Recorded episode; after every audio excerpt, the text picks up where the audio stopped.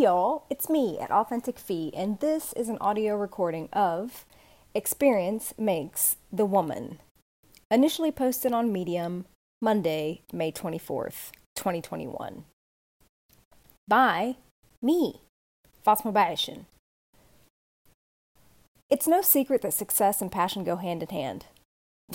Decades worth of wisdom in that terse declarative. Okay, that's all, folks. if only. The reality is, two of the toughest lessons I learned far later in life than necessary were around defining success and, parenthetically, the torment I inflicted upon myself due to the unsubstantiated fear of not connecting my professional dots sooner. In my 20s, like many, I was far from having life figured out.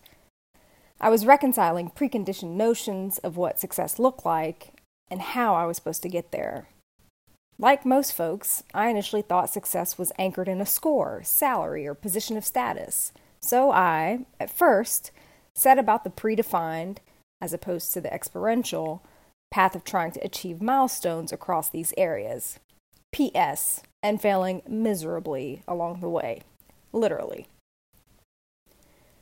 My conundrum was the irreconcilable feeling that I was going against my own grain which explains my unconventional trajectory in taking the outermost orbit to quote unquote success.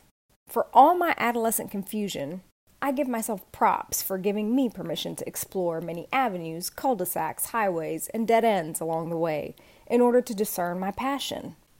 To draw from the adage, indeed, experience makes the woman. Truth be told, I never knew how or when my dots would connect but I held tightly to the firm belief that they would eventually.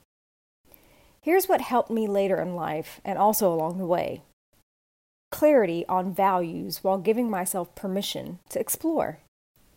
Getting clear on your values is the foundational framework for living a thriving existence. Brene Brown talks about this in her research and books, including Dare to Lead, as does Adam Grant in his various works. Then comes putting paper to practice in terms of relentlessly calibrating your life into this list across all spheres. Good luck. Part of my gaining clarity around values was inextricably linked to exploring different jobs, industries, subjects, hobbies, etc., especially earlier on, although permission slips to explore are timeless. Much of my life was like Sarah McLachlan's best selling 1993 album, Fumbling Towards Ecstasy, even if I didn't realize it at the time.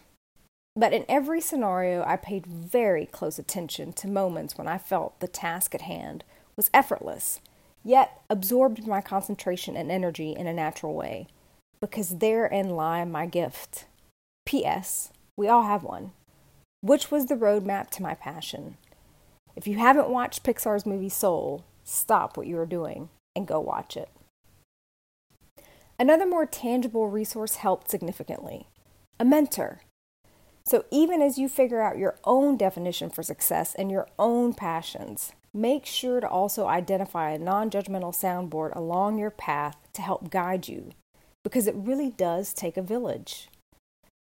It's easy to define success based on an outward lens and it's easy to be confused about your passion. If I could go back to my 20 year old self, I wouldn't change a thing. I would just tell her, figure out what success means to you, as opposed to other folks' definition, because that can be misleading, albeit sprinkled with accomplishments. As far as passion, I was born a curious explorer. I think Dora and I are related somehow. I wouldn't change a thing in terms of trying my hand at various tasks. Each experience afforded me another notch of clarity on what I love to do. I just made sure to pay attention. After all, that's what life is all about experiences. And that is, in fact, what will make you.